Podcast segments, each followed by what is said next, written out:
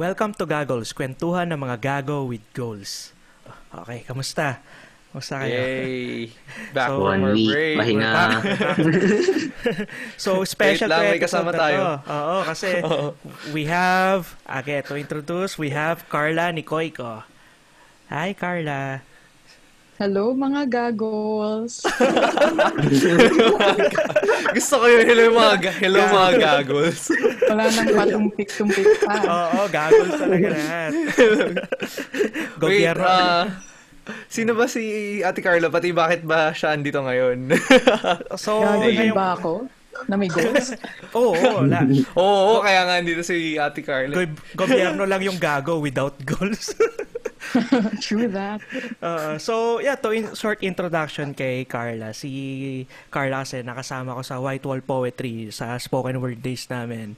Then, she's a former high school teacher sa isang exclusive girls school in Katipunan. So, medyo mysterious yun, ha? Mysterious yun! Mysterious yun. Dami kasi. ano? Parang isa lang yun ah. Then, currently, she is a staff, full-time staff of Gabriela, National Alliance of Filipino Women, and Bahaghari, an organization of militant and nationalist LGBTQ plus and allies. Grabe. Yan, yan, yan. Yun. So, bakit tayo sinamahan ni Carla ngayon? Ang usap, ang topic kasi natin ngayon is makibaka, wag makigago. So, Totoo, yun yung title. yun yung title. yun pala yung title. Ah, Nagpa-podcast tayo dito, hindi natin alam yung title. Oh, Let's make baka, don't ko- gago. Oo, oh, naisip ko lang bigla. so, naisip ko lang, naisip ko lang. So, simulan natin. Ano na lang muna. Ah, Carla, ah, more of introduction na paano mo i-describe yung political landscape ngayon ng Philippines? Oh, wait, Unfiltered. wait lang. Bago, ta- bago tayo pumunta doon, parang, bakit ba tayo na ganitong episode? Um, share ko lang yung background, ah. Kasi parang, this past few weeks, parang talagang nakakapuno na eh. And like, everyone is Oo. frustrated. Makikita mo, parang same yung dilemma ng everyone Mm. uh, in the Philippines. So parang, we all know na parang who's accountable for all this He who must stupidity and all this bullshit. and all, all this bullshit. So, ayun, um, parang maganda rin na parang, yung iba kasi, yun nga, may dilemma, may mga worry, may mga worry sila, but they don't know where to start. Uh, What na to parang, say. what to say. Mm. When and to what say to do. it. oh, when to say it. So, ito parang good, ano to, good um, educational, g- good uh, introduction for pa- pakikibaka. pakikibaka. Ah, ah. Kasi alisin natin Anyway. yung notion ng paikibaka ay nasa lansangan lang. May iba't ibang paraan sa paikibaka. So, simulan natin. Simulan natin to. Okay. yan, yan. So, yun. So, again. So, Carla, sa tingin mo, ano yung description mo ng political landscape ngayon ng Pilipinas? Parang, ano siya, yung na-hostage tayo ng sarili nating gobyerno. Parang ganon. Yan. Oo. Na-hostage. Huwag tayong gumalaw. Pero at the same time, sila yung may hawak ng baril, ng kutsilyo, ng Gets. bomba.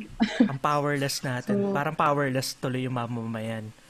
Mm-mm. Pero Tapos nakakalimutan siguro nila na ano, ah, 11, ah, 110 million ang mga Pilipino. Tapos, iilan lang silang nasa gobyerno.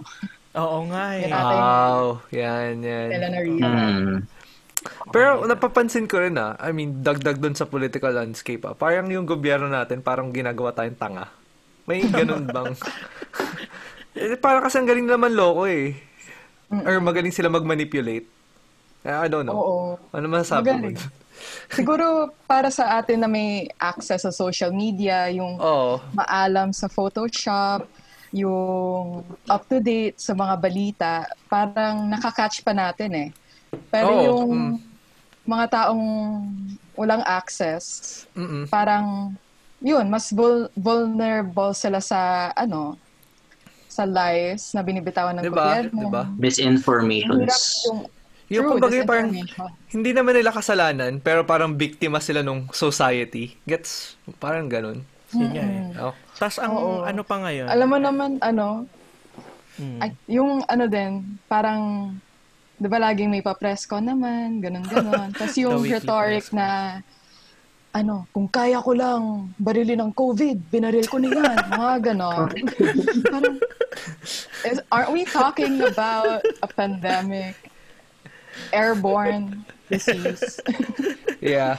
yeah. Sad boy, And ito, sad boy ah, ng I mean, Malacanang. shit, hard truth. I mean, sana hindi ako makancel. Pero a lot of us Filipinos kasi, ano tayo, madali tayo maapektuhan ng mga parang, mga, parang basta dramatic Yeah. or cinematic. Parang madali tayong mapukaw. So parang, yung mga ganun-ganun niya, nag-work eh. Nag-work Kasi siya sa as a, ano, as a society society natin eh. na ano tayo eh, ma- lumaki tayo sa mga drama tuwing gabi. So, nakatutok lagi tayo pag may mga ganung Once upon a nagsasalita. Once upon a mga ganun. Mga teleserye. Ayun, mga teleserye. Gusto nilang tao yung spectacle kumbaga eh. 'Di ba? Tapos ngayon, 'di ba, yung sa recent, I mean, have you heard yung isang news outlet na hinabol ng hinabol ng ng Chinese vessel na may Chinese missile. vessel. Then w- wala pa eh, people are not alarmed. I mean, nakakatakot yun ah. Ako personally, Oo. kayang grabe yun. Oo, nakakatakot hindi siya na, yun. hindi siya ano eh, hindi siya na-report talaga hindi ng maayos. ng limelight. Oo. Nag-gaslight pa yung Mm. yung news outlet na Reporter. oo na bakit daw sila nandun, pinoprovoke daw nila yung kalaban. The fuck?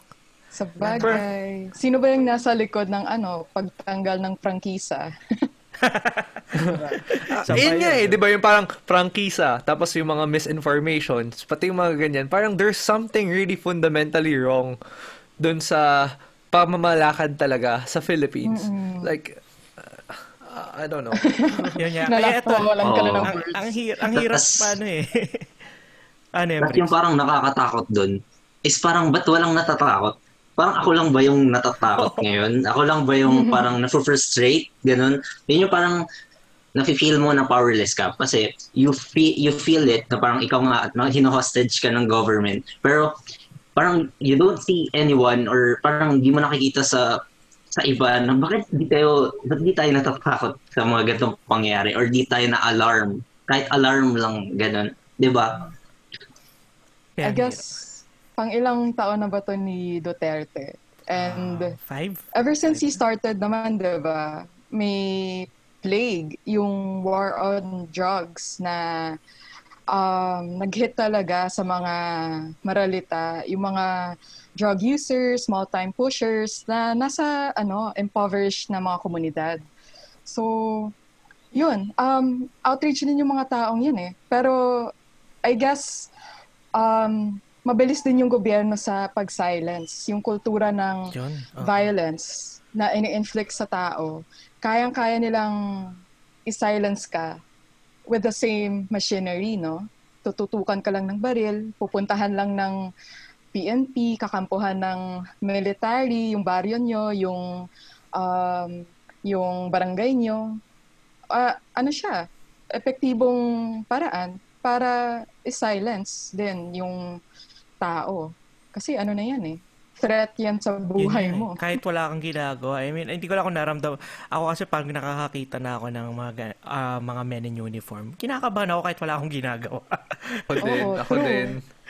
Eh, grabe. Parang a simple, a simple show force is a threat na agad pag nakikita mo Oo, sila. parang, pati yung Di ba? parang mag-talk back ka lang, parang mapap, delikado ka na agad eh. I mean, di ba parang may mga basic rights tayo na right to explain yourself, blah blah blah blah blah. Pero Miranda parang rights. sa kanila kasi parang hindi nila nire-respeto yung ganun eh. Yun nga eh. Garapal kasi eh, no? Parang Harapan mga na, gago talaga eh. Diba? For Oo. example, si, mga si, totoong gago. si Sinas, 'di ba? Parang sabi niya, yung isang lumad na nagsabi ng Miranda rights niya, sabi ni Sinas yung may alam daw ng mga Miranda rights, mga terorista daw 'yon. 'Di ba? Pa- kahit Miranda rights, parang inaano, hindi na dump down na ng government na Oo. yung karapatan mo is para sa terorista. Ano bang klaseng ano yun? Ayan, Nakaka-frustrate. Dapat hindi mo alam yung karapatan mo. Kasi kung alam mo at ipaglalaban mo yon kaaway ka ng gobyerno. Yun nga yun eh. yung, yun yung Kumba- namamayaning Yeah. kultura, True. naratibo. Mhm. And then, nitong pandemic lang naman, di ba, instead of having health workers take the limelight or, you know, take the wheel, Jesus take the wheel, ano, Uh, sino yung nasa IATF? Mga... Former generals. Oo, mi- mili- militar. At anong alam ng mga militar unless may ano yan, degree, Doctor. you know, sa public health. Wala, 'di ba? Tas syempre dineploy um, first wave ng lockdown last year, kaka-anniversary lang 'di ba? Nitong March. Ah, anong nangyari? So, dineploy mga police, mga militar. Wala na nga pulis na naka-blue eh. Naka-ano na sila, fatigue. Military, naka, oh. Oo nga eh. Oo. Parang ang hirap tuloy i-distinguish kung police ba to o um, army. na. Ang hirap eh. Fuck? sila.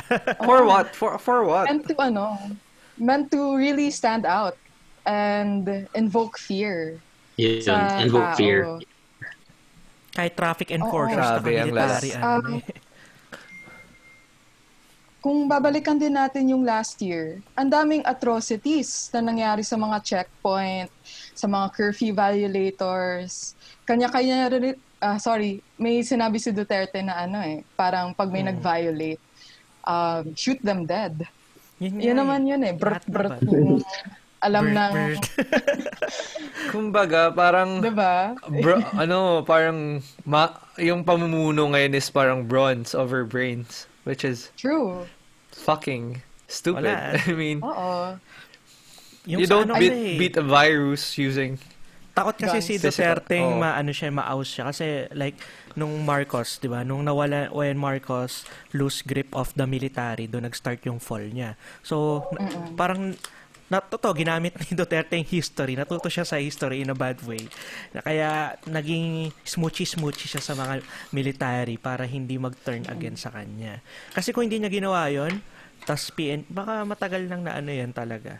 Matagal nang, wala, chugi. ah, Napawala. chugi. Oo, gawa ng Kaya military. gano'n na rin ano eh, pampabusog niya sa kanila. Kasi with, if you go back to the 2021 budget, halos 399.9 billion ang inilaan for for AFP, DND, fucking hell.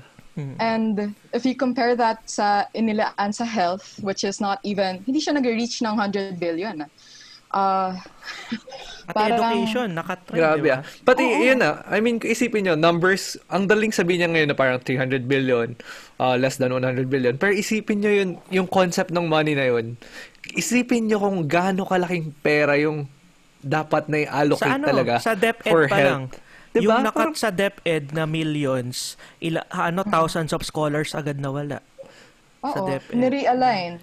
For, And the thing ano, is, oo, if they report this kind of numbers, parang they report it na parang numbers lang, numbers lang. And the general public would see it as parang, okay, ito yung budget. But they, the general public doesn't see ano yung effect nung pagtanggal nung ganung budget. And Yeah. some people like, uh, uh, m- maybe uh, small major, uh, small parts lang ng people na nakakapansin na, yan, mali yan, mali yan. Ah, ang, dam- ang daming, ma- ang daming ma, mabubulilyaso kasi tinanggal nila yung gantong budget. But, but, yung parang buong um, Story ng Philippines, pera na buong yun. Filipino, buong Filipino, parang wala na lang sa kanila kasi number na yun eh, na, na ano na eh, na report na eh. So, I don't know. Uh, what Ano din? ah, ang hirap eh. Maraming, Diba? ano yun, factors at play. You have, ano, sa no China. information, Sa China lack pa. of information. Yeah, may China pa. The thing with um, Duterte, binubusog niya yung militar na um, aligned no sa US. And then we have Duterte um, licking China's ass. So, ano siya, marami siyang options. Yun nga. eh. Tapos, Yes. ngayon pa na yung reef natin surrounded. Actually, as as of recording, nandun yung mga Chinese reef sa ano natin. Ay, yung mga Chinese vessels sa reef natin. So, tapos, and no one is alarmed. Then, yung si, yung DND, si Lorenzana ba yun? Na words lang yung meron siya for now. Though, strong siya, strong yung words, but if wala siyang support from those who will actually take action, wala rin. Kaya, kasi ang isip agad ng tao, gera lagad eh. Kasi, takot tayo ng gerahin ng China. ganun. na hindi siya ano, um, malayong pos- possibility. Kasi with the level of aggression China has over the West Philippine Sea and the islands na puno ng rich natural resources natin Yeah. ay hindi malayong ano talaga, parang magkiklaim yung US na, oops, ang dapat sa Philippines yan kasi amin yung Philippines. Dapat Yun. kami yung nagbe-benefit. parang ganon. So parang Mm. mamimili na lang tayo. Ta- ta- pabalik tayo doon sa ano, na hostage tayo ng Letter bansa evil. natin. Na mamimili tayo kanino tayo mag-ano sa US or sa China. Parang wal- nawawala yung option na Philippines standing up for itself. Kasi wala na rin eh. Ah, Possibility din yon I Sana. mean, sana. Sana, Um, sana. Mm-mm. Then, ano pa, as in, ano natin na istir natin, yung, ano pa ba, sa batas, I mean, yung anti-terror bill, isa pa yon di ba? Na hanggang ngayon, Oo. ongoing yung, ongoing yung, ayan, familiar na, alam ko, familiar ka Oo. dyan sa anti-terror bill na yan. Ayan, ongoing yung deliberation sa Supreme Court, yung oral arguments. Tapos Diba? ang daming evidence, no, na nagpo-point out na na dahil nga sa law na to, ito yung nangyayari sa mga tao. Tignan mo yung, ano, yung mga Aita, yung lumad sa Yes. Cebu. Lumats. Iilan lang. yes. Oo. Grabe yun, yung recent At na raid nila sa mga schools. Mm-mm. Di ba? Sinasagip daw nila. True. Pero ni-raid Tas- nila. Grabe. Mm. Then, Grabe. I-relate ko lang ah, kasi since political landscape yung topic, tapos parang nasabi mo na parang yung, kung i-picture mo ngayon, ah fi- parang mukha tayong hostage. Napansin ko lang din na parang sobrang manipulative ng gobyerno na to na, in, na parang umaabot na parang nagkakaroon ng Stockholm syndrome yung bansa. Alam niyo yun? I mean, I mean, bukod dun sa mga like open-minded people, eh, hindi man open-minded pero mas more informed sila. Siguro yun yung ano ko. Pero majority talaga parang nagkakaroon ng Stockholm syndrome which is not their fault really kasi 'di ba? Ano eh, um sobrang manipulative eh. Sobra yung pagkalat ng misinformation. So, ah, kadalasan, parang iniisip ng tao, yung ginagawa ng gobyerno para sa kanila, na parang for their safety, or parang ito yung tamang gawin, ito yung tamang gawin. So, parang, you're so, you're so in love with your, um, ho, ano? Hostage, Hostage taker. gusto mo sila i-please. Naalala ko ngayong ano eh, 1984 ni George Orwell. mm. Mm. And malaking bagay kasi doon yung language eh. And Si how you... Bro. Yeah. Uh, wala pa tayo sa... Well, may, sur- may konting surveillance. Pero yung pag-distort ng konsepto ng mga bagay and using language to distort truth, Yeah, uh, yep, you yep. can see it with our government sa pag ano nila no? Parang pag gaslight pag iba ng naratibo and you have PCOO Isa pa yun. diba? yun. Diba- number one information high. Example, Borderline yung mass testing. Yung term na mass testing, nagamit nila to, you know, para Ah, oo, yun, na-weaponize, na-weaponize nila yung word na mass testing na parang tinetechnical nila na parang hindi yung para sa kanila mass testing is to Whole parang population. to Oo. whole population. Pero it's not that hindi naman talaga yun yung parang hinihingi natin. Hindi naman Oo. yun yung parang um, Yung inobliga natin sa gobyerno. Oo, yung meaning. Ang ano nun, ang ganda nun, nung perspective Oo. ng language in dissent. Or, or, or Borderline ano eh. Pero Borderline fascism. the way things are right now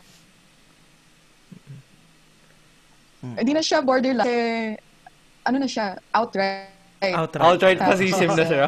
sa ano pa lang binibira niya ba sa mga ano niya late night Actually, um, actually. briefings Late night niya sa talk show. tao Oo, lalo na si Harry Ano Roque. Sobrang, sobrang galing violence. niya doon. Oo ko po, Harry Ro. oo kaya siguro siya ni-reinstate napagod si ano eh Si Panelo. Panelo si Panelo kasi medyo ano na eh. Alam mo yun, medyo hindi siya ma-appeal sa tao. Si Harry Roque yung pagsasalita niya, ano eh, pumatok sa masa eh. In a bad way. In a very bad way. But anyway, so, moving forward, so, since na-establish na natin kung ano ba yung sitwasyon ngayon ng Pilipinas, ah, sa tingin mo, as in, ano ba yung standard of good governance? Sa ano, Pwedeng sa, ano? Ayan. pwedeng tanongin ko kayo kung anong standard niyo sa pag-ibig Oo, oh, pwede naman. Sa pag-ibig, ah, ang Ah. galing. Oo. Gusto ko yung ano, Kasi good governance is like being in a healthy relationship. Hindi ba? Tama, tama ka doon. Ang, ganda, ang, ang galing ng metaphor mo doon na, or comparison. Pero sa akin, sige, ako muna sagot. Parang, dalawa, gusto ko yung ano? Nauunawaan ako, tapos gusto ko may pake. Ay, Yan. Yan. Same thing with good governance. Naunawaan, may pake. Galing. sa constituents. Ako Parang, gusto ko, nililibre ako sa Ikaw. ng ice cream eh. Pwede rin. Pero Pwede, pwede. uh, social services. Social. Hindi, kidding Oh. aside. gusto ko talaga ano eh, may sense of freedom that I could be myself. Mm. Yun yung True. standard ko sa love. Uh, Bricks Oo, na. kasi yung parang, pag mali ka, pwede mong sabihin sa, ay, kung mali siya, pwede mong sabihin sa kanya na, uy, mali ka. Gets mo? Hindi yung, Yeah. tang ina, mali na nga siya, sabihin niya pa, tama tas- siya. Oo. Worst option na yung pew-pew eh. Pero yung pinapoint out mo na mali siya, mag-ano pa siya na, ano, discredit ka o i-twist yung narrative. Gaslight. Ay, Yun. Oo. Gaslight, tayo oh. sa hindi gaslighter. Mm. Tama, tama. Ikaw, Bricks. Ano Oh, yung ito lang. Honest. Honest. Yun lang. True. Honest. Oo. ina. Oo nga, no? Ang And ganda. with the way things are, walang Wala. honest Sa sa, budget, gobyerno. sa health. Ang Oo. galing nung ano, sinabi mo doon na parang doon mo siya nirelate talaga. Parang, yeah. Kung ano yung hinanap mo sa Hindi ko kasi lover yung mo. magago eh. Mas, Tama. mas, mas choosy pa yung tao sa jowa kaysa sa gobyerno. sa gobyerno. Which is, tang ina. Ay, Pero naku. tama eh, tama eh. ano, once you've been through a toxic relationship, and na-acknowledge mo yung toxicity ng relationship, you can now discern or demand or mababago din yung standards mo. So, parang, you also learn from your mistakes. So, Oo. Ang Pero this galing. time- Oo. you know, alam mo yung deserve mo, yung karapatan mo, Oo. yung freedom mo, and. Shit, kaya mo na yeah. siya Shit. Nasa enlightenment zone kami ngayon. Oo. Kaso yung ano eh, marami sa mga Filipino na ano eh, nandun pa sa toxic relationship stage na dinedefend pa nila yung nanggagago sa kanila eh. o Pero parang shit. hindi, hindi, hindi ganyan Grabe yan, din mabait kasi yung-. Oo. Oo, actually, grabe din yung ma- pagka-manipulative ng government eh. Kaya medyo mahirap um, makipaghiwalay. Oo. Sad boy Mabait narrative yan. talaga. Magbabago yan. Siya yung the one. Tang- May maganda naman siyang nagawa. Oo. kasi tayong ano eh. Kung hindi siya, sino? Parang ganun. Oo, tama, tama. Wala tayong experience ng best. Totoo naman, totoo Sabi nga naman. ni Ayun. Katy Perry eh. Ano nga yung sa song niya, Thinking of You, Katy Perry? Ah, Comparison how could- is easily done once you had Easily taste. done until you have a taste, taste of of, perfection. perfection. Natuto ko kay Katy Tama, Perry. tama. Galing. And Pero, wala pa tayong ganun. So, Wala pa, wala pa. hmm. Fuck. Puro lesser Yeah. evil lagi. Laging lesser evil Oo, ang lesser pinamimilian. na hindi, hindi Oo, dapat true. lesser Wala din evil. tayong Oo, wala tayong magandang options eh. Every every six years, walang magandang option. So, I mean, kung meron man, ku, hindi siya na, kung meron man, parang hindi sila nananalo in terms of, yun nga, parang, yeah. kailangan mo kasi mag-play dirty sa Philippines if you wanna win. You need to have a good backstory, maka, maala novelang story. Na malungkot Bakit nanalo si Duterte? Ang ganda ng backstory niya eh. Nagmumura. Nagmumura. Ay, yung ano, yung appeal sa ordinaryong Pilipino. Tao, ayun, Parang ayun. simpleng tao. I'm just a man. Parang, but I'm willing to be the president for you. Mga parang ganon. si, ano, si Cory yun, di ba? Parang I'm just a mother but I'm willing to be a president. O, yun. Opa. di ba? Pero ano din ganun yun. eh. Isa pa. Mm-mm. Ang nangyari rin kasi parang sabi ng ibang masa na ah, sobrang nakakonect sila kay Duterte no na parang shit o nga ordinaryong Pilipino yung yung itsura. Kasi na-fed up sila kay kay Aquino noon eh. May ang critici- major criticism kay Aquino elitist eh. Medyo elitist si Aquino. Yun yung cri- criticism sa kanya 'di ba? Kasi ang Sa bagay, ata-. Which is Oo, true naman, true naman, oo. ang atake niya ekonomiya 'di ba? Mm. Yung- parang karami, most ng build, build, build galing kay Aquino at Gloria eh.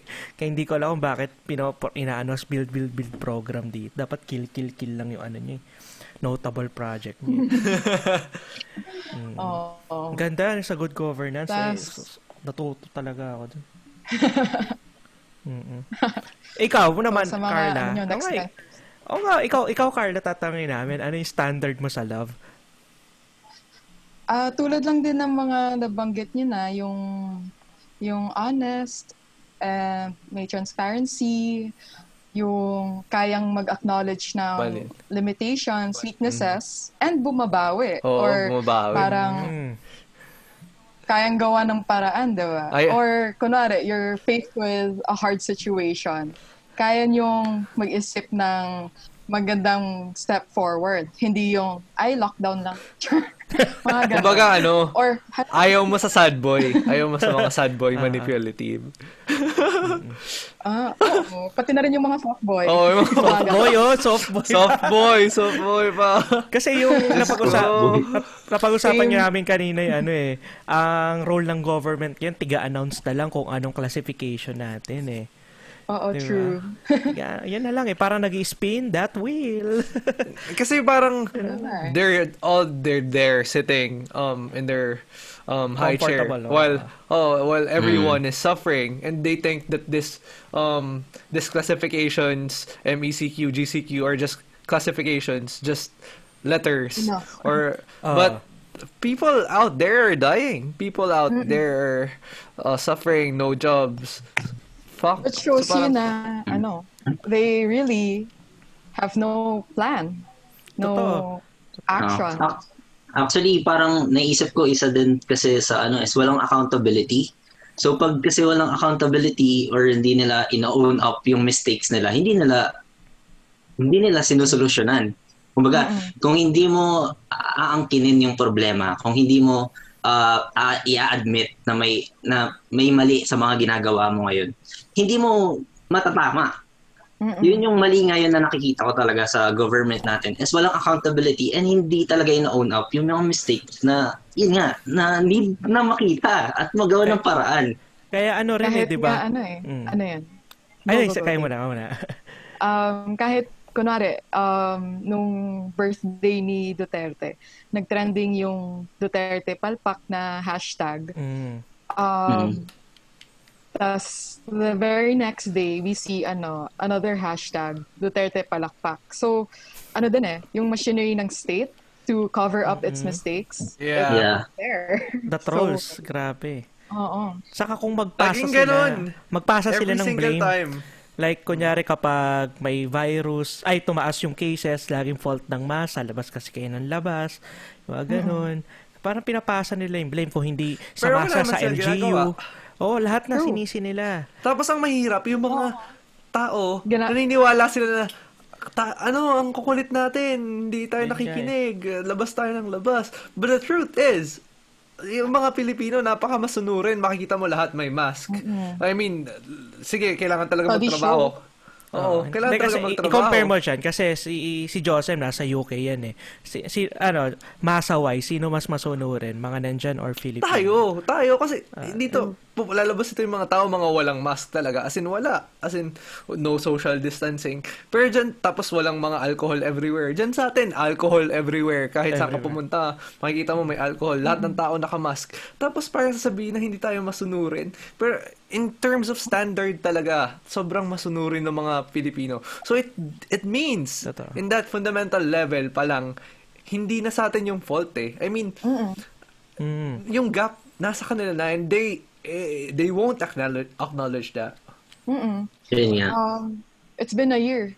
Yung mga dati sigurong masang nagsasabi na ang pasaway kasi yung mga Pinoy, alam na nila, damang-dama na sa sikmura nila, na hindi na sila yung problema. Hindi hindi sila yung pasaway. Mm-mm. Nagising na sana, sana talaga. So, anyway, so going back since na ano natin yung masa na rin. Kasi hindi natin maano dyan na yung masa, marami pa rin yung apolitical. Meaning, walang, ayaw nila mag, hindi naman sa ayaw, par, apolitical, general term. As in, ano yung masasabi mo dun sa mga, ano, apolitical? Pero before before yon sana, uh, can we define what's parang what's apolitical to you muna? Kumbaga, Ah. define mo na, ilatag mo na natin ano yung apolitical. Siguro, Walang ano na pake. lang. Oo, balik sa um, term niya, sa dictionary term niya, na walang kinikilingan o walang pake, um, wala sa ano niya, wala sa list of concerns. Yun yung apolitical. Mm. Parang, um, don't include me in that conversation. Mga ganon. Mm, ano yung ano, as in, ah syempre, karamihan ng apolitical, yung middle class pataas na rin eh.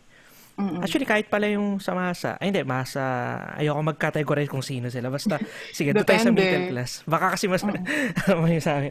Yung sa middle class kasi marami lalong, ano eh, kunyari, may, may job, may home, nakakabayad. Kaya parang nahihirapan sila magkaroon ng pake. Bakit? Ba't ako magkakaroon ng pake sa government? I'm not affected naman eh. Ano yung magandang ano sa kanila? Parang, hindi naman argument against. Like, ano yung thought that will make them say na, na, o nga no, I should care. I mean, ano yung pwede mong nating ihain sa kanila na Mm. na perspective para hindi naman sa hindi sila maging apolitic, apolitical magically but ma or ma ano yung Magkaroon ng thinking critical nila. thinking man lang. Oh, critical thinking. Oo. Yeah. Oo, Magkaroon direction. or- A- ano yung sa tingin yung ano? para sigurong lumabas sila sa bubble nila. Parang magkaroon ng pake. I think, yun yung magiging ano. So, um, ano, um, nakaka-stress yung usapin ng political situation, economic situation, health situation ng bansa. Nakaka-stress yung usaping, ano, politics in general. And, yes, true, sige. Pero mas nakaka-stress din in the long run. Yun na wala kang makikitang ending, no? Masayang ending sa kinakaharap natin ngayon. Ano, work from home ka na lang lagi. Sinong magbabayad ng ano mo? I-reduce yung sahod mo, okay lang sa'yo. mga, mga ganon. Um, unti-unting nagkaka-COVID yung mga kaibigan mo, pamilya ng kaibigan mo, okay lang sa'yo. So, um, parang ano eh, siguro pag apolitical, yung middle class person, na-afford niya pang maging komportable sa kung saan siya ngayon. And yung economic na kinalalagyan niya plays a huge part. Pero once they become affected or they know someone close to them na apektado na ng mga nangyayari, ano na yun? Big wake-up call. And siguro, once they lose something close to them, like mawalan ng wifi, dahil sa Sa dito. incompetence ng gobyerno, ayan, mapapa, ano na yan, mapapakilos na yan. Pero siguro lang not to be too harsh, ay you can be comfortable now, but it won't last. Yun yung parang And- instead, ang sa Mm. magandang ano sa kanila is, aantayin mo pa bang ikaw na yung affected before ka pa magkaroon ng pake. Diba? Kasi And- ang, Mm. Mm. Ang narrative Ah. kasi nung ano eh, nung mga apolitical, parang, ah, kunyari may bagyo sa Mindanao, parang wala silang pake sa, kapag nasa Luzon ka, wala silang pake kasi hindi sila affected doon, di ba? Kaya hindi, ang dangerous ka, ano dyan, ang dangerous partner ng apolitical eh, yung parang, ah, hindi ka naman affected, but ka, ano, but reklamo ka ng reklamo. Like yung sa Marcos, sa Marcos, ano, 'di ba? Parang hindi ka naman hindi ka naman part, hindi ka pa buhay noon, bakit ka nagrereklamo? Yun yung dangerous ano ng apolitical eh, na parang inaalis mo yung sarili ni- yung tao sa narrative because hindi nila na-experience. Yung kung parang sinasabi nila na porke hindi mo na-experience, wala kang karapatan magsalita regarding that matter. Yun yung Which is nakakainis wrong. lang. Oo. sa logic But the, lang. yep. And the thing is, almost almost everything is political. Almost everything. What do I mean by that? Lahat ng privileges mo ngayon, lahat ng naranasan mo ngayon, la- kung bakit ka may sweldo, bakit yung job mo 8 to 5 lang, it's all uh, a result of like political decisions from the past. And as as of now, as of right now that we're talking, yung mga political decisions na is shaping our society. So like yung like rights ng mga LGBTQ. So parang wala kang pake doon, 'di ba? Parang kung hindi ka kung hindi ka LGBTQ, parang wala kang pake doon.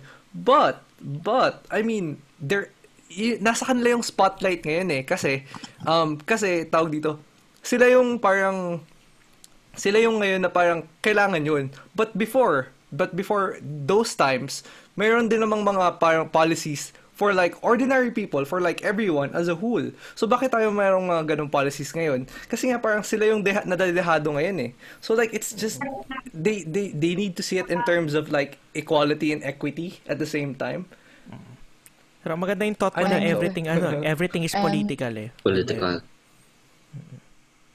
Mm, Oo. Nice rin. Um, so many, yun, tama yun, na pinaglaban yun, yung mga karapatan na natatamasa natin ngayon.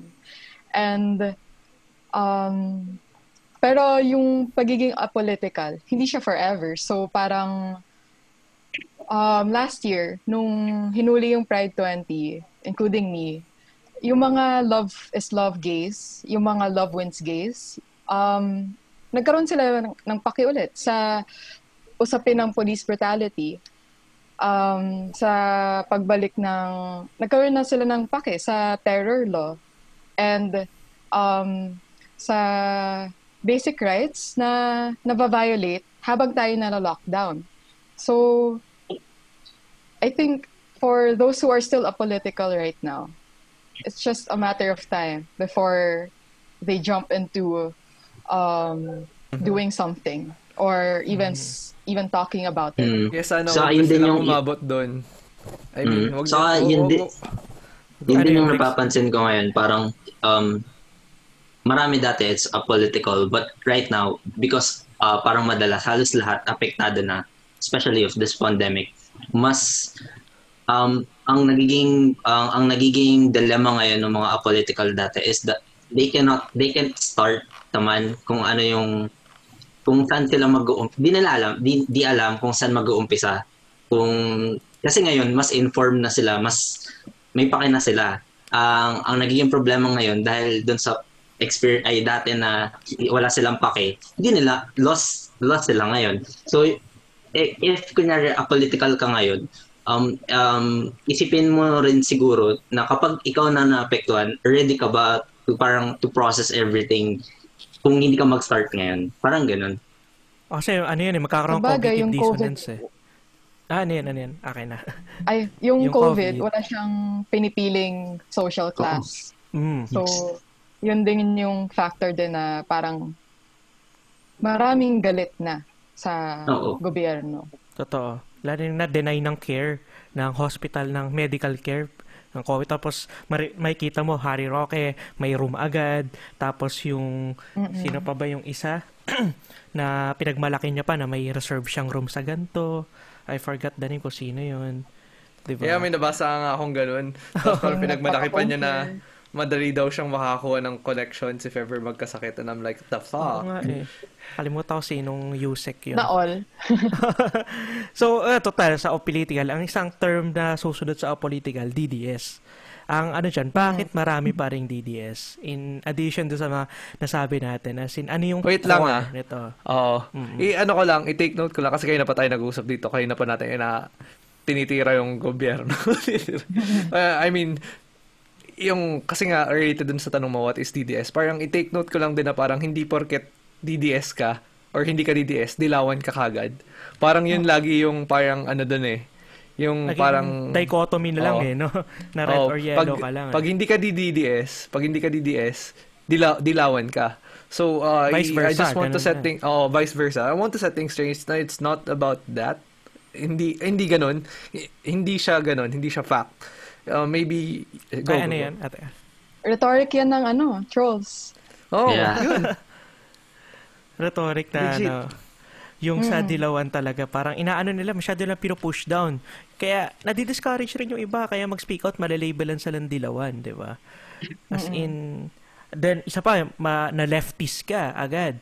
With the, and Oo. these trolls doesn't even know what is a left-leaning political ideology is.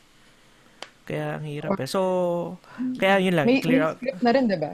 May script Yung na biglang uh, i- i-affiliate ka sa NPA, ganun, terorista ka. Oo. Parang yung sinasabi, sinisigaw mo lang naman, dapat yung relative ko, nagkaroon siya ng kwarto o na, na-test 'Di ba? Parang yun lang naman yung hinihingi mo. Ano, basic na social services sa panahon ng isang pandemic. Terorista agad.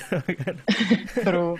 Nakakaano eh. Pero ah, na, ano eh, I, I'm really amazed in a bad way. Bakit ang dami pa ring supporters? I mean, troll aside, mga DDS. paid trolls. Madali na yung, ano, ang paid trolls bayad yun eh, kaya ginagawa. Pero, yung hindi mga paid trolls, I mean, ah, bakit ang dami pa rin na naniniwala compared, ang rami ng facts, nakakalat na, nakakalat na sa yung facts, pupulut, pupulutin na lang. An- ano yung sa tingin nyo na ano? Bakit meron pa rin siyang supporters? Siguro yung mga natitirang DDS na lang ngayon. Yung mga hindi taga Pilipinas o di kaya ay may close connections no sa current regime and sa cronies niya. So, pag detach ka rin kasi sa nangyayari sa ground, ang bilis isisi yung um, yung tao. Yun naman yung narrative ng DDS, 'di ba? Huwag kasi kayong pasaway, mga kung ano na lang na um, insulto, parang. Reklamador. Reklamo, Oo, rek- wag kang reklamo ng reklamo, ikaw na lang kayo magpresidente. Yeah. Eh, yung ano nga doon eh, nasa posisyon na nga sila, pero bakit walang ginagawang matino? So, andyan pa rin yung pagsisi sa kapwa na parang it's been a year eh. So, uh, beyond na to sa pasaway. Wala na nga pasaway. Pinatay nyo na yung pasaway. Or Yun nga. um, nasa torture facility, hindi quarantine facility. yung mga nilalag nilalagakan ng mga ano, Yung mga pinag-push quarantine up. violator. Grabe yun, ha? Oo. Pa- parang, yun nga, recently may namatay ulit, eh. Binugbog naman sa Kalamba. I think it's in Kalamba. Binugbog naman siya. Quarantine violation din. Nakakatakot na rin. Oo. Grabe. Parang pag, pa, pagpatak ng 6pm, parang terorista kagad paglabas mo eh. Yun Grabe, mahirap no? eh. Nakakatakot. Unless ano ka, worker ka, tas may ID ka. Mga ganun. Yeah, kahit So, may ID, yung isa um, yung doktor na naka Ah, oo. walang face shield. Tapos kinasuhan, I mean pending case sa ng prosecutor. Grabe 'yun. Kinasuhan siya kasi nagbike siya ng walang face shield. Grabe. Parang gusto ko sabihin na parang na may yun nga. Grabe. Try kaya nila mag Ay, nakaka-frustrate. Grabe. Oo. Anyway, so mm, ano pa yung ano natin doon? Siguro may appeal pa rin, no? Yung strongman na Oo. facade ng Oo. Totoo. Totoo yan. gobyerno. Mm. Parang, Parang macho. kasing I'm a karamihan sa Patriarchy, maraming let's go. maraming parts sa DDS din na parang hindi sila um, loyal sa values nila but rather loyal sila sa idol nila which Mm. means loyal sila kay kay Pangulo. I mean, I love this Mm. guy. Not that Parang pride na din. Parang Ganun. pride na din yung umiiral. Sa ngayon ha, parang Oo. pride na lang nila yung umiiral. Kasi parang, eh, Oo. example, parang sobrang mong, sobrang ang fan na fan ni kunyari ni ganito. Then, parang kahit anong gawin niya, pagtatanggol mo, kasi nung dati, sobrang, yung pride mo ngayon na sinusuportahan mo siya dati, hindi mo malunok. Mm-mm. Di ba? Or- Mag-swallow. Ayun. Or Swallow the bakit pride kasi. Parang yung pag-rise din ni Duterte to fame eh. Hinipe up din siya ng Mm. masyado na, uy, ito, inubos niya yung drugs sa Davao. Imagine na lang gagawin niya sa Pilipinas. Mga ganon. Oo. Yan yan. Oo. Pero yung mga recent drug violation sa Davao lahat. 'Di ba? Yung shabu silog, yung pande shabu. Para sa saan saan pagkain na nilagay yung shabu. Yung, sa Davao 'yun. Oo. Kaya nakakaano rin lang. Hmm. yung So, pandemic response, fail. Pati yung war on drugs, big failure. big fail. As in Or- thousands Oo. talaga. War Oh. against the poor. Yun nga eh. Yeah. Kasi parang there's a I, I think it's UP parang 93% ata or basta significant amount na statistics wise lahat ng namatay nasa poverty level. As in below middle class talaga lahat ng namatay. As in Nahuli almost ba yung mga all. drug lord? Parang Hindi. di naman. eh. Anak niya nga eh. Hindi mo pakita yung tattoo eh. the big the big problem the, the big problem that we see talaga kasi din is parang kaya nilang baguhin yung narrative. Example tayo, informed tayo na parang uh, the war on drugs is is a failure. The war on but but dahil dun sa paid trolls, sa misinformations na talagang ginugugol nila, kahit nababago nila yung narrative to the DDS na parang yung war, imbis na ma-focus sila dun sa maraming namatay dun sa war, war on drugs, parang pinofocus nila sa marami sila, wala nang addict, parang ganun yung, ganun yung parang ginagawa nilang narrative. Sobrang manipulative na parang hindi hindi tama, sobrang inexploit nila yon yung power na yon dun sa misinform power of misinformation. Yun talaga. Mm. Yun talaga. Hassle. And once you have the guns, parang you can step over anything, even the Constitution. Yun, wala, Because you have the guns. wala nang Bill of Rights eh. wala na. I mean, adik ka, adik ka kaagad sa paningin ng lahat ng mga pulis. Hirap. Pero yun yan. Saka So, kasi, Mm. saka kasi, di ba, parang, yun nga, eh, parang pen is mightier than the sword. Eh, paano kapag pati yung pen hawak na nila?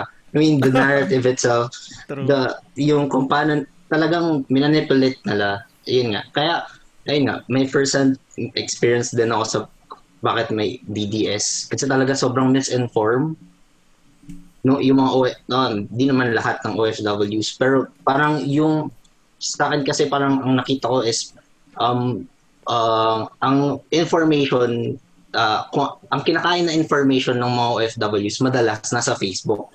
And the paid trolls and yung marketing scheme ni ng government talagang nakafocus sa Facebook. Sa kaya makikita mo nasa ibang bansa yung mga talagang nagtatanggol and all. Sobrang um, mm, wala sila sa Philippines, wala hindi nila nararanasan. True. wala silang talab sa And- Twitter eh. May ano Oo. din eh, Mm, big may- money. Yun, Yeah. isa pa. Yung trolls, di ba? There's a research na na nagsasabi na funded na state funded yung trolls pero hindi pinapansin. Ang dami ang daming facts na hindi pinapansin ng mga tao eh. eh hindi ko alam kung bakit. I mean, if if sabihin ko naman yon bigla parang walang impact ako lang nagsabi nun eh. Or kahit maglatag pa ako isang Kahit daang facts. ka pangit yung ano nila, yung parang design sa mga materials nila, publicity materials. Kahit sobrang pangit ng design, ano siya eh, it sticks. parang, oh my God. Yun nga eh, nakakapagtaka. Pero, kaya ayun, na-establish na natin yung frustration. Ang ano dyan, next, ano dyan, what can, what can we do? I mean, this is not, ah, ano na rin eh, na pag-asa, ah, kabataan na pag-asa ng bayan, eh. hindi na lang to kabataan eh. Lahat na to eh, lahat tayo eh. What can we do? I Damay-damay mean, oo, kasi kahit kami, tanong na rin namin to, what can we do? Mm. Kasi, Kasi ako, like most of the time, I feel fucking helpless. Like, minsan naiiyak na lang ako by myself or parang na-frustrate na lang ako by myself. Tapos naisip ko, I'm just a person. What can I fucking do? But I hate them. so parang, I wanna do something. yes, oo. yeah. So, Mm. syempre, kaya ano rin na, yun, Carla, na, ah, mas, ano yung makukwento mo na experience mo rin mo sa, sa pag, ano, sa gantong what sa sagot mo sa what can you do? Kasi maka sa listeners natin parang big help sa nila. Ano nga ba na as in first hand kwento yung maririnig nila sa iyo eh. Kasi yung nakikita ng karamihan puro ano lang eh puro balita may nagrally dito may nag online protest dito. Pero ikaw ano yung mga kwentong paglalaban mo sa ano pag, tama ba yung term paglalaban Yeah. Or, Ta- yun, Oo, ano yung mga kwentong we- laban mo Okay. Um, parang we all start somewhere din eh. Dati, ano lang din naman ako, parang apolitical, ganun-ganon. Or, yan, yeah, sige. I'll call myself formerly apolitical, ganon. um, pero, um, dati, I started out with, you know, volunteering sa mga Pride March, ganon. And, um, until 2018, natapos na yung Pride. Pero sobrang fed up na rin ako eh, sa parang statistics ng war on drugs, yung gruesome na stories, and yung kwento ng mga pamilya ng pinatayan, yung kahit mismo bata, ah, hindi pinalampas. Parang ah, yun na yung boiling point ko noon, 2018. So, nung nag-SONA, um, kahit mag-isa lang ako, pumunta akong Commonwealth kasi um, nakita ko rin online na may protesta, no? para doon sa SONA na ihapag yung demands ng tao, step down Duterte, mga ganon.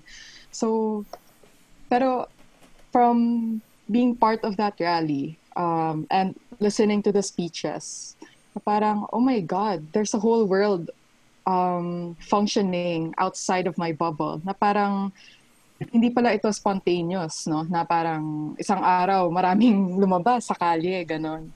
Ano siya, build up na rin siya ng maraming bagay na epekto ng fascismo, fa- fascism ng government, yung um, mga anti-poor policies, and anti-worker policy, mga ganon. Pag, di ba, pag politiko kasi sa election, mm. sobrang, Yun ano yung siya, pinopromote niya.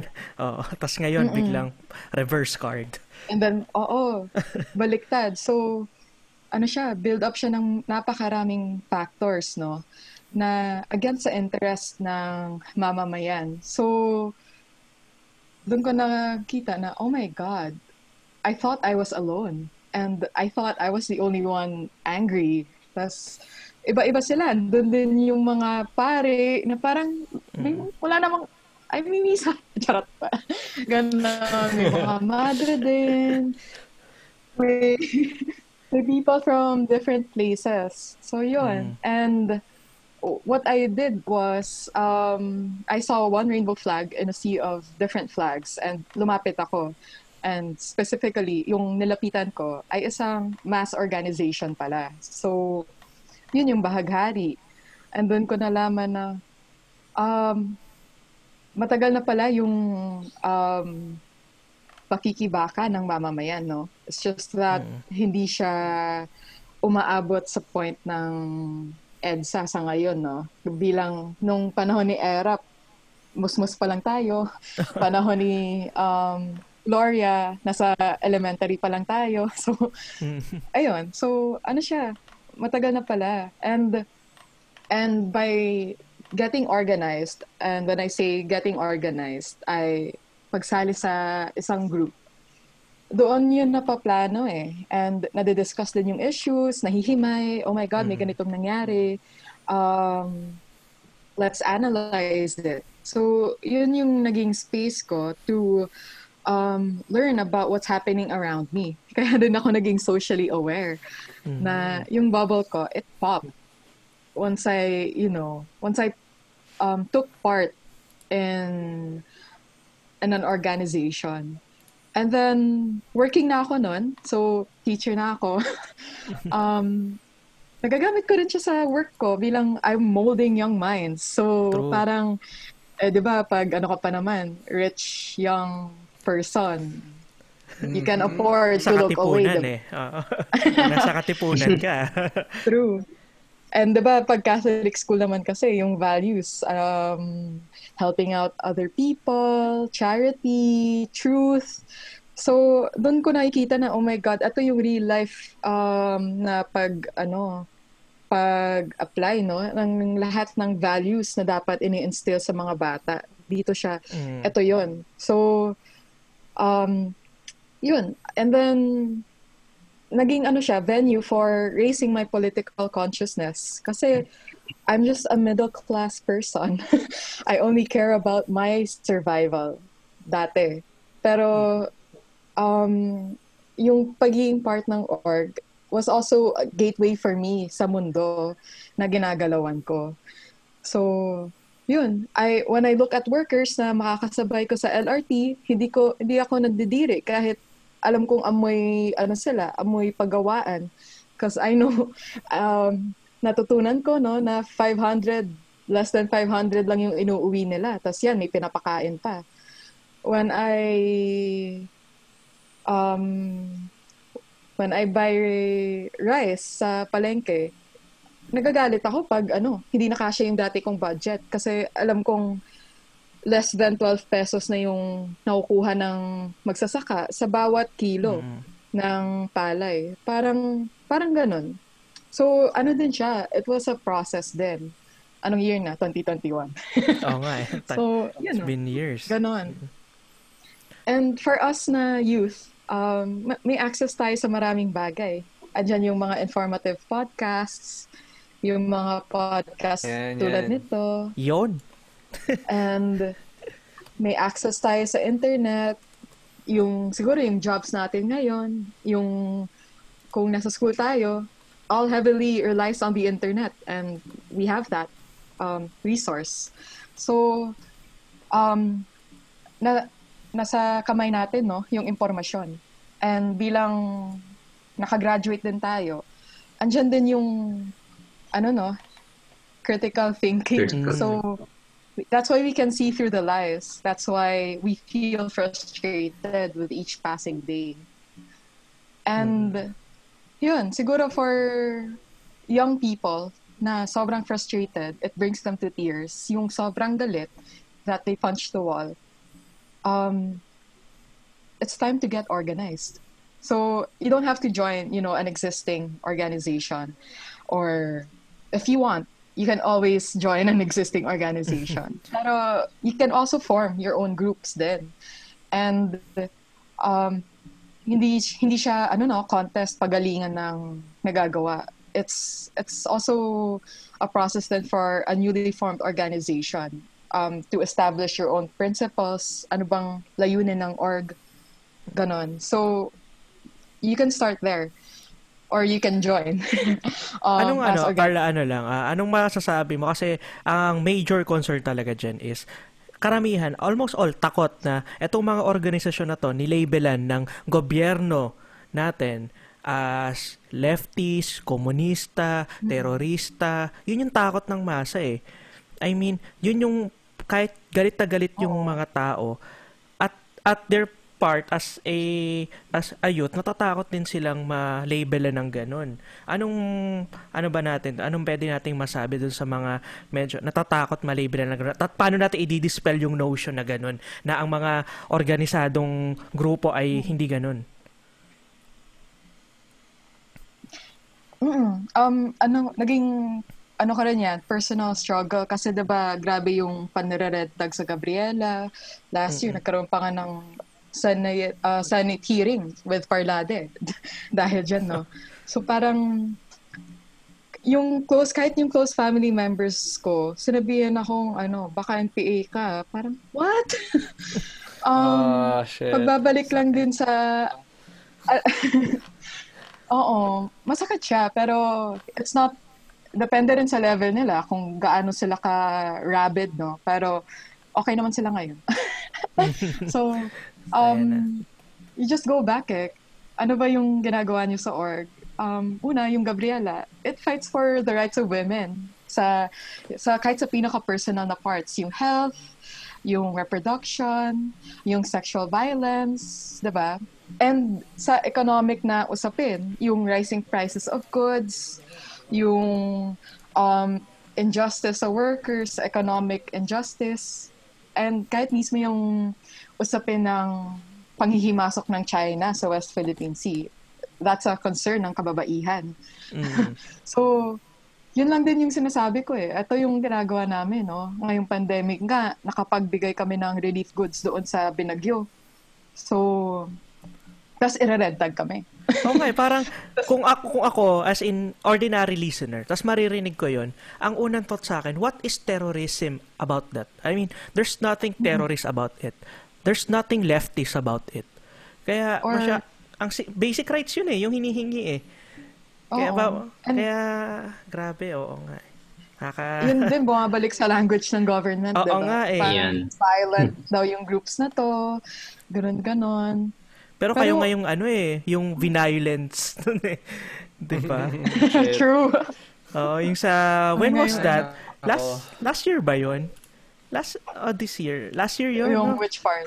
Yung sa Menjola? Ongoing kasi. Yung sa, ay, yung sa Ay, yung, Bagari. oo, yung Manjola, grabe yon Sa Bagari, oo, grabe yon Mm, nga- as in, ang ano ko doon, yung- I received a message lang bigla na, uy, si Ate Carla mo. Sabi, ha? Nagpanik kaming lahat. Grabe. Oo. So, ang, anong, Pati pamilya ko. di ba? Anong feeling nung nandun? Kasi, ah, I, before mangyari, I, I saw the pictures, everything is in order, social distancing wise, mask and everything. As in, as in, ano yung Oo, thoughts nyo na, na, ano nangyari talaga? As in, nakakatakot.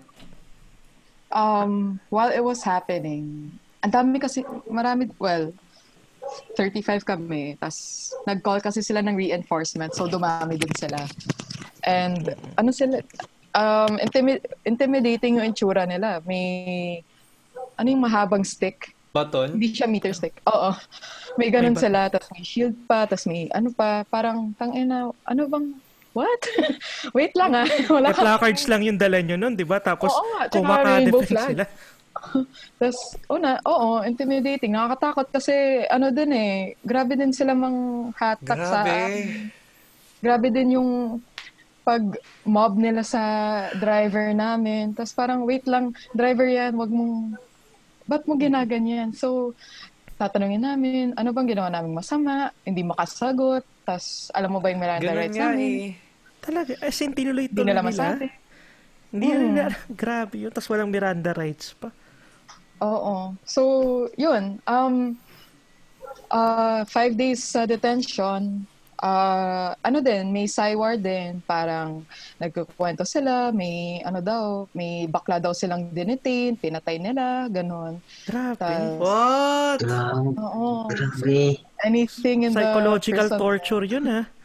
Oo. Tapos may lalaki, may officer din doon, naka-duty, nag, nag-masturbate sa Grabe. women's section. Ah! Iba din yung Ang Oo. lala. Oo. Grabe talaga. Nasa, grabe talaga yun. Pero, medyo nakaka-traumatize yung whole ordeal. Pero, ano din eh, parang mas nakakagalit din siya for me, na parang, tanginan nyo, ang sasarap ng buhay nyo, tas wala kaming ginagawang masama. Yun yung trato nyo. Tas, hindi siya isolated case. Kasi ginawa din nila yun sa jeepney drivers na nag-ask na pwede bang bumalik pasada yung mga jeep kasi wala naman silang pagkakakitaan. Ginawa nila yun sa mga nagbibigay ng relief goods, sa mga quarantine violators. So, grabe talaga yung estado na very ano, bastos, sa mga gago talaga, walang Sobrang gago, oo. walang Ang human rights, human rights. Nakaka, ano, as in, ito, balik namin feeling of powerlessness. Grabe yun, no? Oo. Pero, yun, um, eh, kung titignan mo siya sa anong kaya mong gawin as an individual, overwhelming talaga. I mean, me, I'm not, I'm just, ano, former, former, ano, wage earner. And, what can I do, diba? Parang, wala kang maisip din. Pero, doon din yung pumapasok yung kahalagahan ng collective action eh.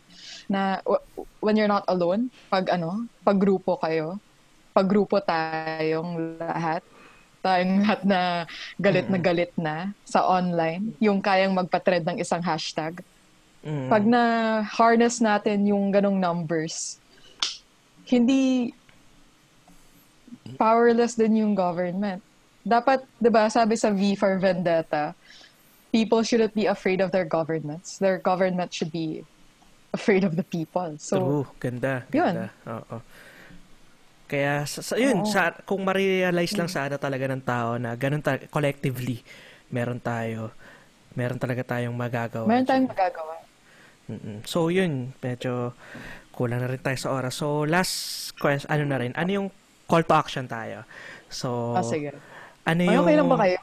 oh, medyo mabigat. medyo mabigat siya. Gulat ako dun sa ano. Ang inang gago Para- nila, nakakainis. Oh, actually, medyo na-shock ako dun sa experience mo. Parang, Ang gago talaga. oh, Tang ina.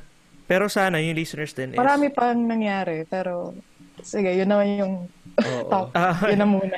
Yeah, baka masyado na kaming matulala. Ah, five- pero five days yun ah. Grabe, ang tagal. Oo. Illegal, ano na yun ah. Arbitrary Detention. detention na yun. Oo. So, yun na So- lang. Um, lastly, sorry, excuse. Ano yung call up to action natin? I mean, ano yung sasabihin natin lahat sa listeners? So, syempre, we start with you muna, Carla, na ano yung call to action natin sa listeners natin? Para Sige. dito sa ano, ating makibaka, huwag makigago episode. Sige, mga gaggles. So, ano lang, um, kung ngayon, maraming nagsisimatayan, no, pag open natin, pagtingin natin sa feed natin, balita ng death, ng rising COVID cases, yung mga nagugutom dahil hindi sapat yung ayuda, yung corruption sa go- sa government, yung negligence ng government. Um, yun yung na-expose sa atin ngayon eh. And nakakagalit nga. And um, kailangan may gawin. So, um, gamitin natin yung anger natin, ipunin natin, yung frustration natin. At um, gaw- gawin natin yon para uh, ipunin natin yon para kung napunta man tayo sa pit of despair and helplessness ay umahon tayo from that dark pit, no? And mga bata pa tayo, mga gagos tayo. We, ha- we are gago but we have goals. And isama natin sa goals natin yung pag-offer ng best years of our youth, no? In fighting for a future na ninanakaw sa atin ng gobyerno. And pag wala tayong gawin ngayon, baka wala na tayong titignan na 2022 elections. Or wala na tayong makikita ang 2022 in general.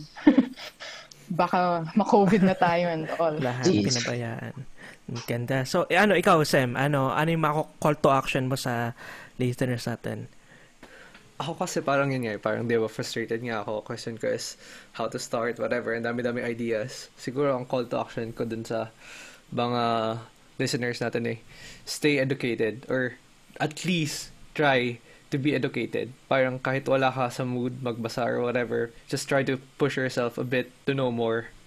And um, number one is start somewhere. Kahit gaano kaliit, kahit baby steps yan. Start somewhere uh, to, yun nga, to makibaka. I mean, whatever ways, kahit maliit Yeah. yan, kahit yung sa pagsali ka ng organization or just by even posting online kasi baka mamaya pag nag-post ka online kahit yung online post mo lang may may tao ka na parang ma-change because of your perspective or whatever so yeah just start somewhere start small start big whatever just start Okay. Brix, ikaw, ano yung call to action mo sa ating mga iho at iha na listeners? And parang in conclusion na din nung parang pong natutunan ko sa podcast natin, no? Um, una is parang, ayun, um, para malabaanan natin yung misinformation, need natin maging informed. So, mag-effort, kahit na hindi, so, kasi madalas sa lahat ng mga listeners, madalas sa listeners natin ngayon is parang lost nga, um, di alam saan mag-uumpisa. Um, siguro, ang pinakamapapayo ko muna is parang magbasa ka, magbasa ka. Kasi madalas, kaya, ah, kaya tayo lost kasi misinformed tayo or hindi, na, hindi tayo nag-effort na magbasa ng mga balita, ng mga kung anong nangyayari. Um, um, hindi natin ma-apply yung critical thinking natin dun sa mga nangyayari dahil hindi pa tayo nag-start na ma-inform. Ngayon, pag na-inform ka na, uh, equipped ka na, kasi uh, you need information para maging equipped ka ngayon to parang make a change naman sa ibang tao. Parang inform mo naman yung ibang tao na na ito yung mga nangyari talaga or kung paano rin sila mag-start. Kumbaga, um, hindi ko na, hindi, di naman namin kayo inobliga na parang um, do uh, yung malalaking bagay. Sig- yun nga, baby steps lang. Um, you can start with your, kahit sa family mo lang. If you know, mer- meron kang siguradong ganyan, may tita ka, may tita Marites ka na, or ano, may, I mean, DDS, oh. di ba? Oo, or parang Household name kahit, oh, kahit yung ano, ah, ate mo or la, basta tingin mo misinformed sila and mas na, maintindihan nila yun kasi um, equipped ka na. Yun. Tapos, um, yung sa sinabi naman nila na parang yun nga, sumali ng organization, ang, ang pinaka pinapunto doon is para maghanap ka ng kausap to validate din yung kung ano yung alam mo. Um, maghanap ka ng maghanap ka ng mga kahit mga friends mo na parang you can talk about this kasi 'di ba um, you can talk about naman ibang bagay pero you can you know kahit may pwede mo naman ipasok sa usapan nyo yun kasi minsan nagiging tabu na din yung political political ish, issues or political side Smart shaming. with your friends. Sila. Oh, parang ganon. Pero if if you can share if you can share or mapag-usapan nyo, ang mawawala yung power, yung feeling of powerless ka, na powerless ka kasi may kasama ka. Yun yung na- pinaka, yun yung parang pinaka, na, nakikita kong pinapoint nung, nung natutunan ko. Yun, siguro dun pa lang muna mag-start. And ayun, siguro yung start na yun, iagos na yun sa kung ano man yung mas pwede pang malaking magawa mo eh. Kumbaga, dun ka muna mag-umpisa. Para sa akin. Ayun. Okay, so ako yung last, ang call to action ko sa mga listeners is, alam kong takot kayo, takot din kami. Pero mas galit tayo. Hindi ko sinasabing huwag kayong matakot, ang sinasabi ko, mas magalit kayo.